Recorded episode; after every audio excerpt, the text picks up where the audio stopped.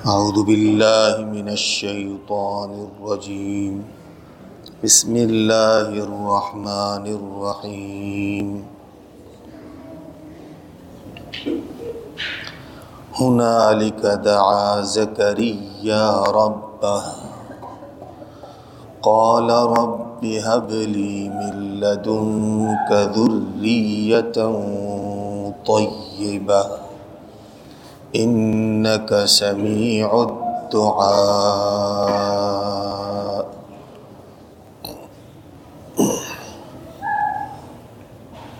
صدق اللہ العظیم. گزشتہ آیات میں اللہ رب العزت نے یہ بیان فرمایا کہ ذکریہ علیہ السلام جو کہ مریم علیہ السلام کی کفالت کرتے تھے ان کے لیے مسجد میں ایک کمرہ بنایا جہاں وہ رہا کرتی تھی اور ان کی وہاں پرورش ہوتی۔ ذکریہ علیہ السلام جب مریم علیہ السلام کے پاس اس حجرے میں آتے تو اس چھوٹی بچی کے پاس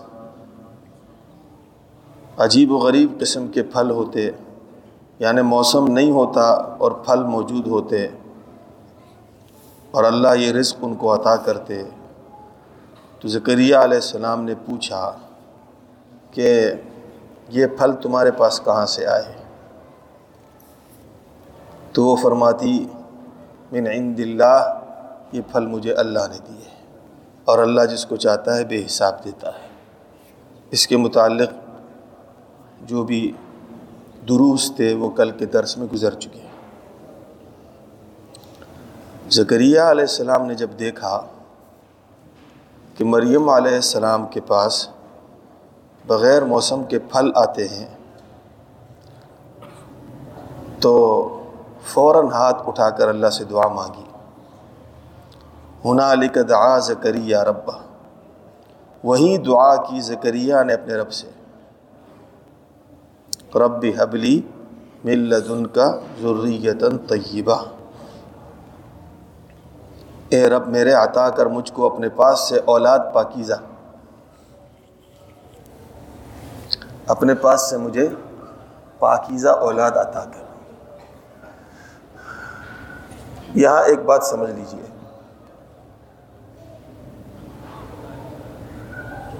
زکریہ علیہ السلام نے جب دیکھا کہ مریم علیہ السلام کے پاس بغیر موسم کے پھل آ رہے ہیں تو فوراً یہ خیال پیدا ہوا کہ میں بھی بوڑھا ہو گیا ہوں، میری بیوی بھی بوڑھی ہے، اس موسم میں پھل نہیں ملتے۔ اس موسم میں پھل نہیں ملتے، اولاد نہیں ہوتی۔ موسم گزر چکا ہے، لیکن جب اپنی آنکھوں سے دیکھا کہ بغیر موسم کے پھل آ رہا ہے، تو فوراً یہ خیال پیدا ہوا۔ جب مریم کو بغیر موسم کے پھل مل سکتا ہے، تو مجھ بوڑھے اور میری بوڑھی بیوی کو بھی بغیر موسم کے مل سکتا ہے۔ تو فوراً ہاتھ اٹھا کر دعا کی کہ اللہ مجھے بھی پاکیزہ اولاد عطا کر۔ اب یہ بات سمجھیے، اس کو سمجھنا چاہیے کہ ایسا نہیں ہے کہ ذکریہ علیہ السلام کو اس سے پہلے معلوم نہیں تھا کہ اللہ بغیر موسم کے بھی دے سکتا ہے۔ نبی کو نہیں معلوم ہوگا تو کس کو معلوم ہوگا؟ یقیناً وہ سمجھتے تھے اس بات کو۔ ہمارا ایمان ہے، تمام انبیاء کا ایمان ہے کہ اللہ بغیر موسم کے کیا، اللہ بغیر سبب کے، بغیر کسی سرے کے، بغیر کسی وجہ کے جو کام کرنا چاہے کر سکتے ہیں۔ بغیر موسم کے نہیں، موسم مخالف بھی ہو تب بھی اللہ دے سکتا ہے۔ وہ آگ کے اندر پانی کا انتظام کر سکتا ہے۔ وہ آگ سے پانی کا کام بھی لے سکتا ہے۔ وہ موت کے اندر سے زندگی اور حیات دے سکتا ہے۔ وہ ذلت کے اندر سے انسان کو بلندگی عطا کر سکتا ہے۔ اللہ کے لیے کوئی مشکل نہیں یہ ذکریہ علیہ السلام بھی سمجھتے تھے، لیکن اس پوائنٹ کو سمجھیے۔ جس وقت آدمی اللہ رب العزت کے کسی امر کا اپنی آنکھوں سے مشاہدہ کر لے اور اپنی آنکھوں سے دیکھ لے، اس وقت اس کی کیفیت بہت عجیب ہو جاتی ہے۔ اس کا یقین جو نظریے کے درجے میں ہوتا ہے، وہ احساس کے درجے میں آ جاتا ہے۔ پہلے صرف نظریہ تھا اس کا، عقیدہ تھا، لیکن اب اس نے محسوس کر لیا، اپنی آنکھوں سے دیکھ لیا۔ تو جب اپنی آنکھوں سے دیکھ لیا، اس وقت جو یقین کی کیفیت ہوتی ہے، وہ بہت عالیشان ہوتی ہے۔ تو اس کیفیت کو ضائع نہیں کیا، اس وقت کو ضائع نہیں کیا، فوراً اللہ سے دعا مانگ لی۔ اور دعا جتنی یقین سے مانگی جائے، قبول ہوتی ہے۔ جتنی یقین سے مانگی جائے، تو ایک ہے آئین الیقین اور ایک ہے حق الیقین۔ جب آدمی کے ایک عقیدہ بھی ہے، نظریہ بھی ہے اور پھر آنکھوں سے مشاہدہ بھی کر لیا، تو یقین کے سارے درجے جمع ہو گئے۔ جب یقین کے سارے درجے جمع ہو گئے، تو فوراً اس فرصت کو، اس موقع کو ضائع نہیں کیا، کیونکہ اس وقت یقین کا لیول بہت اونچا ہے، تو فوراً اللہ سے دعا مانگی۔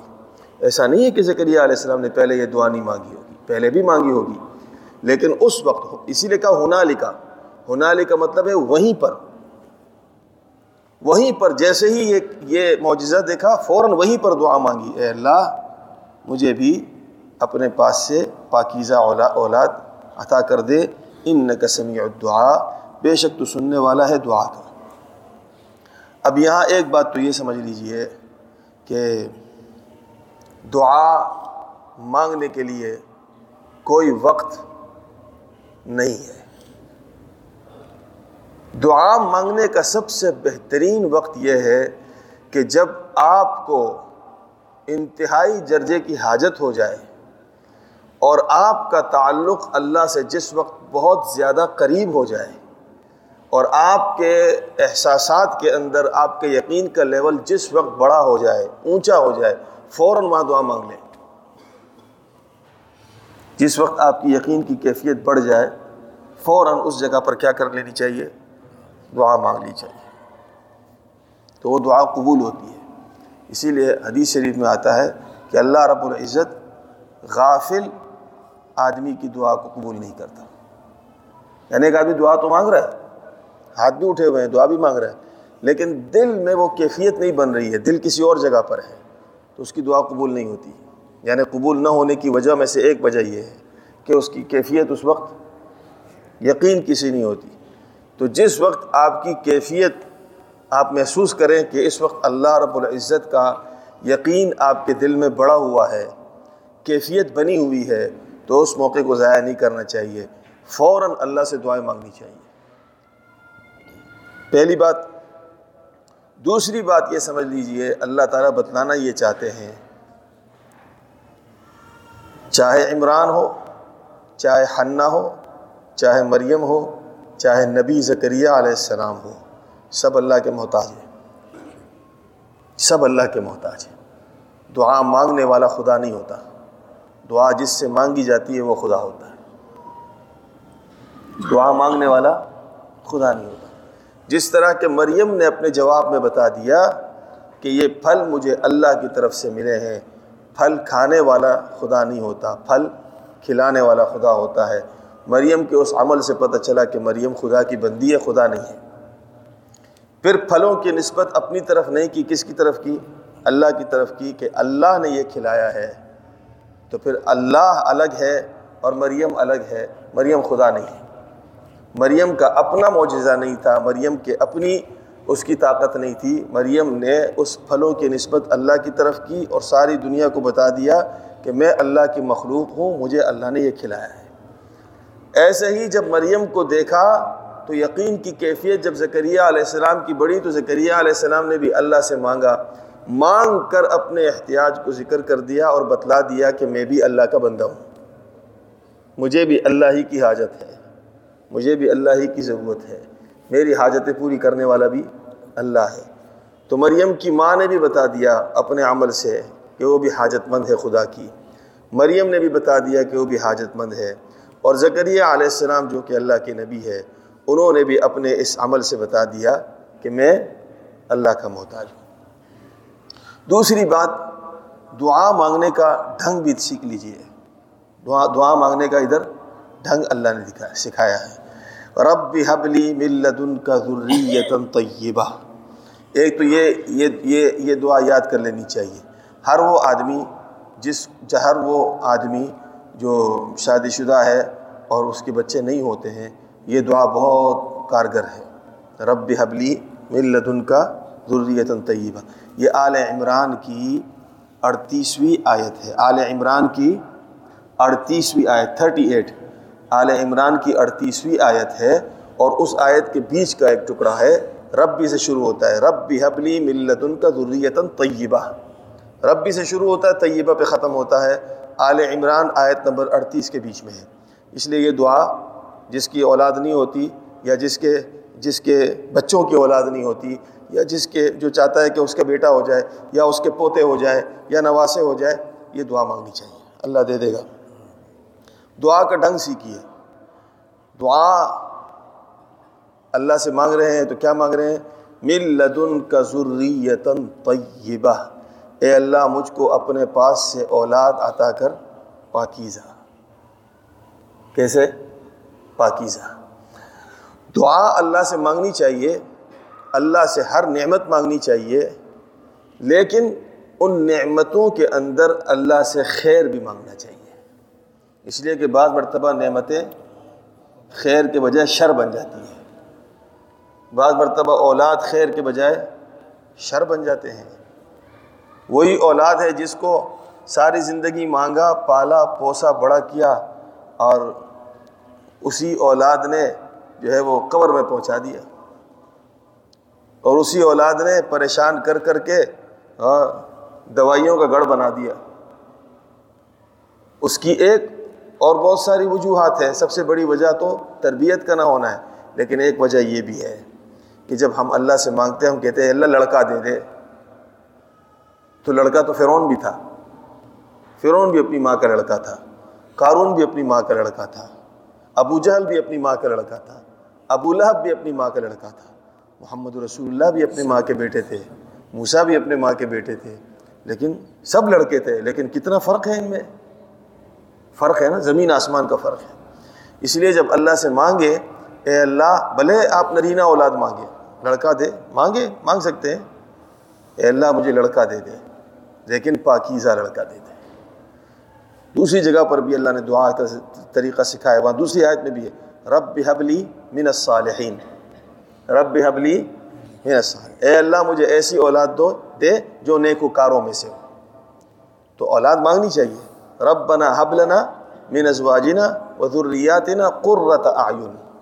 اے اللہ، ہمیں عطا کر ہماری بیویوں میں سے، ہماری اولادوں میں سے وہ جو ہماری آنکھوں کی ٹھنڈک ہو۔ ہمارے لیے ہمارے لیے آگ نہ بنے۔ اور وہ ہماری آنکھوں میں جو ہے نا، وہ تیر اور نشتر چھبونے والے نہ ہو، بلکہ ان کی وجہ سے ہماری آنکھوں کو ٹھنڈک ملے۔ وہ جان لال المطقین امامہ اور ہمیں نیک لوگوں کا پیشوا بنا لے۔ یعنی نیک لوگ ہمارے پیچھے چلے۔ ہم نیک لوگوں کے امام بنے۔ تو دعا مانگنی چاہیے خیر کے ساتھ۔ دعا کا ایک ڈھنگ ہے۔ آپ روزی مانگتے ہیں نا؟ اے اللہ روزی دے۔ کہ بابرکت روزی دے۔ اے اللہ حلال روزی دے۔ اے اللہ ایسی روزی دے جو میرے دنیا کے کام بھی جس سے میرے پورے ہو جائے اور آخرت بھی میری اس سے بابرکت ہو جائے۔ اے اللہ حلال روزی دے دے۔ حرام سے حرام بھی روزی ہے، یاد رکھیے۔ والحرام رزق حرام بھی رزق ہے، لیکن اس کو ہم نے اپنی نیت سے حرام کیا ہے، تھا تو وہ حلال۔ ہم نے اپنے طریقے سے اور ہم نے اپنے عمل سے اس کو حرام کر دیا، لیکن تھا تو وہ حلال۔ پیسے آپ نے کمائے ہیں، کمائی تو ٹھیک ہے، لیکن کمائی کے طریقے ہم نے غلط استعمال کیے تو حرام ہو گئے۔ تو اس لیے اللہ سے دعا مانگے تو یوں دعا مانگے کہ اللہ حلال کمائی دے، حلال روزی دے، بابرکت کمائی دے۔ بابرکت روزی دے۔ اے اللہ، بابرکت گھر دے مجھے۔ سکون والا گھر دے۔ ایسا گھر دے جس میں رہ کر میں اپنی دنیا کی زندگی بھی پوری کروں اور اس میں رہ کر میں اپنی آخرت بھی بناؤں۔ جو چیز بھی مانگنی ہے مانگے، لیکن اس چیز میں اللہ سے خیر مانگے۔ دنیا کی ہر چیز کے اندر خیر بھی ہے اور شر بھی ہے۔ تو جب مانگے اللہ سے، تو اسی، وہ چیز بھی مانگے اور چیز کے ساتھ خیر بھی مانگے۔ تو یہ دعا کا ڈھنگ اللہ اللہ اللہ نے سکھایا۔ ذکریہ علیہ السلام کی زبان سے کا رب بحبلی اے اللہ مجھے عطا کر دے۔ مل لدن کا اپنے پاس سے ضروریت طیبہ، پاکیزہ اولاد۔ دوسری بات، تیسری بات یہ معلوم ہوئی کہ آدمی کو اللہ سے مانگنے میں کبھی بھی مایوس نہیں ہونا چاہیے۔ یہ نہیں سوچنا چاہیے کہ اب تو مجھے نہیں ملے گا۔ نوے سال اور سو سال کی عمروں کو پہنچ گئے تھے۔ پھر اللہ نے بیٹا دیا نا اور بیٹا بھی کیسے دیا؟ اللہ نے کہا، میں تجھے بیٹا بھی دیتا ہوں، اس کا نام بھی اپنی طرف سے خود رکھتا ہوں، یحییٰ دیتا ہوں۔ نام بھی اللہ کی طرف سے مل یحییٰ وہ بیٹا ہے، یحییٰ دنیا میں کائنات کا وہ پہلا آدمی ہے جس کا نام بھی اللہ نے خود رکھا ہے۔ تو دعا میں اللہ سے مایوس نہ ہو۔ چاہے آپ کو اسباب کتنے ہی دور یا کتنے ہی بعید یا اسباب بالکل نظر نہ آتے ہوں۔ خدا تو ہے وہ، خدا تو ہے وہ جو بغیر اسباب کے بھی کام کر، اسباب کی دنیا میں تو سارے ہی کام کرتے ہیں۔ اپنی طرح اللہ کو نہیں سمجھ، سوچنا چاہیے۔ اللہ جب ہماری نظر میں بہت اونچے ہیں تو پھر اس کے ساتھ عقیدہ، اس کے ساتھ گمان بھی اتنا ہی اعلیٰ ہونا چاہیے۔ کبھی بھی اللہ کی دعا سے مایوس نہ ہو۔ اللہ رب العزت قرآن میں فرماتے ہیں ان اسم الروح اللہ القوم الکافرون اللہ کی رحمت سے اللہ کی رحمت سے مایوس صرف کافر ہوتا ہے۔ اس لیے کہ کافر کا نظریہ اور عقیدہ اللہ کے بارے میں اتنا عالی شان مسلمان کا تو عقیدہ بہت عالی شان ہے۔ وہ تو سمجھتا ہے کہ اللہ ہر وقت ہر کام کر سکتا ہے۔ چاہے میرے پاس اسباب ہو یا نہ ہو، یہ ہمارا ایمان ہے۔ جب ہمارا ایمان ہے تو پھر مایوس نہیں ہونا چاہیے۔ اور آدمی جب دعا مانگے، خوب یقین کے ساتھ مانگے۔ اتنی یقین کے ساتھ مانگے کہ جیسے میں ابھی دعا سے فارغ ہوں گا اور میرا یہ کام ہو جائے گا۔ اور آپ یقین رکھنا چاہیے کہ وہ کام ضرور ہوتا ہے۔ وہ تین درجوں میں سے ایک درجے میں ضرور ہوتا ہے۔ یا تو وہی عطا ہو جاتا ہے، یا اس سے کئی گنا بہتر عطا ہوتا ہے۔ اور یا پھر اللہ سے، اللہ جانتے ہیں کہ اسے دنیا میں نہیں دینا چاہیے، دنیا میں اس کا گزارا ہو جائے گا، آخرت میں اس کو ضرورت پڑے گی تو آخرت میں یہ سب سے اعلیٰ قسم ہے۔ جو آپ نے مانگا ہے وہ عطا کر دیا جائے تو تین درجوں میں سب سے چھوٹا درجہ ہے۔ اور اس سے اوپر کے دو درجے ہیں۔ یا تو اس دعا کے بدلے میں اللہ تعالیٰ آپ پر سے کوئی بہت بڑی آفت ہٹا دے گا اور یا اس سے بہتر چیز دے دے گا۔ اور پھر اس سے بھی اعلیٰ یہ ہے کہ اللہ تعالیٰ قیامت کے دن آپ کے لیے ذخیرہ کر دے گا۔ جس دن انسان چاہے گا کہ زمین، آسمان کی ساری دولت میرے پاس ہو اور میں جہنم سے چھڑانے کے لیے اپنے آپ کو فدیے میں دے دوں۔ ولن يقبل مل الارض ذهبا قرآن کہتا ہے کہ سارا سونا چاندی اگر دے دے، اللہ اس دن قبول نہیں کرے گا۔ تو اس دن کے لیے اللہ ذخیرہ کر لیتے ہیں۔ لیکن دعا یقین کے ساتھ مانگے آپ یوں سمجھیے، جیسے کہ ایک بہت بڑا دربار لگا ہے۔ بہت بڑا دربار لگا ہے، جس کے خزانے ختم ہی نہیں ہوتے۔ سمندروں سے زیادہ اس کے خزانے ہیں۔ اور اس دربار کے اندر سے اللہ کا منادی آواز لگا رہا ہو آپ کو کہ اے میرے بندے، آ جاؤ اس دربار میں اور جو چاہیے لے جاؤ۔ تو آپ بتائیے، کوئی آدمی محروم رہے گا؟ اگر ایک بادشاہ کا دربار لگا ہو اور بادشاہ کا منادی آواز دے آپ کو، آپ کا نام لے کر کے آؤ، تمہارے لیے دروازہ کھلا ہے، جتنا لے جانا ہے لے جاؤ۔ تو آپ بتائیے، آپ کو کیوں روک سکتا ہے؟ وہ خزانہ آپ لے کے جائیں گے۔ آپ کا دعا کرنا ایسا ہی ہے۔ دعا اتنے یقین سے مانگی کہ میں جو اللہ سے مانگ رہا ہوں، سامنے اللہ کے خزانے ہیں اور اللہ نے کھول کے رکھے ہیں اور اللہ مجھ سے کہہ رہا ہے، میرے بندے مانگ، میں تجھے دیتا ہوں۔ اس یقین کے ساتھ آپ دعا مانگے۔ اللہ تعالیٰ ضرور عطا کرتا ہے۔ تو یہ دعا کے آداب ہیں۔ تو دعا خوب یقین کے ساتھ مانگے۔ دعا کا ادب یہ ہے کہ دعا میں اپنے لیے خوب خیر مانگے۔ اسی لیے ایک ایک دعا اور بھی اللہ نے سکھائی ہے۔ کچھ لوگ وہ ہیں، قرآن میں اللہ فرماتے ہیں۔ امین میں یقود و رب بناتے نا پھر دنیا مال و آخرت میں خلا کچھ لوگ وہ ہیں جو کہتے ہیں آتی نا پھر دنیا اے اللہ میں دنیا دے دے۔ سنیے، مجھے دنیا دے دے۔ جس نے اس لفظ کے ساتھ دعا مانگی ہے، اللہ مجھے دنیا دے دے رب بنا آتے نا دنیا اللہ فرماتے آخرت میں اس کا کوئی حصہ نہیں۔ ممال فی آخرت من خلا امین ہوں میں یقول لیکن اس میں سے کچھ نیک لوگ وہ ہیں جو یوں دعا مانگتے ہیں رب بنا آتی نا پھر دنیا حسنا و فی الآخرتی حسنا۔ اس نے بھی دنیا مانگی تھی، ربنا آتنا فی دنیا لیکن اس نے حسانہ نہیں کہا۔ اس نے کہا دنیا دے دے۔ تو اللہ فرماتے اس کا آخرت میں کوئی حصہ نہیں۔ اور دنیا میں جو مقدر میں وہ دے دوں گا۔ لیکن دوسرے نے دنیا مانگی تو کیا مانگی؟ ہے اللہ مجھے دنیا دے دے پاکیزہ اور آخرت بھی دے دے عمدہ۔ الائے کا نصیب مما الائے کا نصیب مما کا سب اللہ تعالیٰ فرماتے ہیں کہ جو کچھ انہوں نے کیے، ان کا نصیب بڑا اچھا ہے۔ ان کو دنیا بھی اچھی ملے گی، آخرت۔ معلوم ہوا دعا دعا کے بھی آداب ہیں۔ دعا بھی سیکھنی چاہیے کہ میں اللہ سے مانگوں تو کیسے مانگوں؟ تو وہ ایک ادب اس کا یہ سمجھ لیجیے کہ اللہ رب العزت سے ہمیشہ خیر مانگے، نعمتوں کے اندر خیر مانگے اور ایک لفظ ایڈ کر لیا کرے ہر چیز میں۔ ہر چیز میں، چاہے اولاد مانگے، روزی مانگے، برکت مانگے، تجارت مانگے، کاروبار مانگے، کپڑے مانگے، کچھ بھی مانگے۔ اے اللہ، مجھے خیر والی دے دے۔ کپڑے خیر والے دے دے۔ جوتے خیر والے دے دے۔ اے اللہ، مجھے روزی خیر والی دے دے۔ مجھے اولاد خیر والی دے دے۔ میرا، میری جو تجارت خیر والی دے دے۔ مجھے گھر خیر والی دے۔ مجھے گاڑی خیر والی دے۔ میں سفر کر رہا ہوں، میرا سفر خیر والا بنا دے۔ اے اللہ، میں شادی کر رہا ہوں، خیر والی کر دے۔ اے اللہ، میں اپنے بچے کی شادی کر رہا ہوں، اے اللہ، اس میں خیر ڈال دے۔ تو ہاں، یہ جو خیر کا لفظ ہے نا، یہ اپنی ہر دعا میں شامل کر لے۔ تو ان شاء اللہ تعالیٰ وہ چیز خیر ہو جائے گی۔ ان کا سمیع الدعا زکریہ علیہ السلام نے کہا ہے اللہ، بے شک تو ہی دعاؤں کا سننے والا ہے۔ یہ بھی یاد رکھیے کہ دعا کے درمیان درمیان میں اللہ کی بڑے بڑے صفات کو بھی ذکر کرنا چاہیے۔ اللہ کے بلند بلند صفات کو ذکر کرنا چاہیے۔ یہ ایک تعریفی کلمہ ہے اور اللہ خوش ہوتا ہے جب بندہ تعریف کرے۔ تو یہ تعریفی کلمہ ہے، اللہ بے شک تو دعاؤں کا سننے والا ہے۔ کوئی نہیں سنتا، آپ سنتے ہیں۔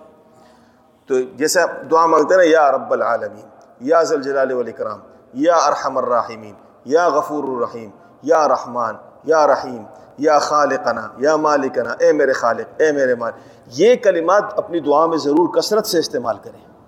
یہ اللہ رب العزت کے بہترین صفات ہے یہ وہ شکر کے کلمات ہے یہ وہ ہمارا اعتقاد اور یقین ہے ان الفاظ کے اوپر۔ تو یہ بہت کاؤنٹ ہوتے ہیں دعا کے اندر۔ اس سے دعا قبول ہوتی ہے۔ کہ جب بندہ دعا بھی مانگتا ہے، ساتھ ساتھ میں اللہ کی صفات بھی بیان کرتا ہے۔ اے اللہ، اے میرے خالق، اے میرے مالک، اے وہ جس نے مجھے پیدا کیا جب میں نہیں تھا۔ اے اللہ، مجھے گندی بون سے آپ نے اتنا اچھا انسان بنایا۔ ہے اے اللہ جس نے بن مانگے مجھے روٹی دی کپڑا دیا مکان دیا چھت دیا ہے یہ اللہ کے صفات بیان کریں پھر اللہ سے دعا مانگے اے اللہ میرا یہ کام کر دیں یہ بھی ایک دعا کی قبولیت کی ایک ایک ایک ایک, ایک سمجھ لیجیے کہ ایک سبب ہے کہ دعا کے بیچ بیچ میں اللہ کے صفات کو ذکر کرے۔ اے غفور الرحیم اے رحمان ذات اے خالق ذات اے مالک ذات اے مصور ذات۔ اسی لیے تو حدیث شریف میں آتا ہے کہ اللہ کے ننانوے نام ہیں۔ جس نے ان ناموں کے ساتھ اللہ سے دعا مانگی، اللہ دعا ضرور قبول کرتا ہے۔ تو وہ جو ننانوے نام ہے وہ اللہ کے صفات ہیں۔ تو اللہ کے جتنے زیادہ صفات آپ بیان کریں گے، دعا قبول اللہ ہم سب کی مغفرت فرمائے۔ اللہ ہم سب کی دعاؤں کو قبول فرمائے۔ اللہ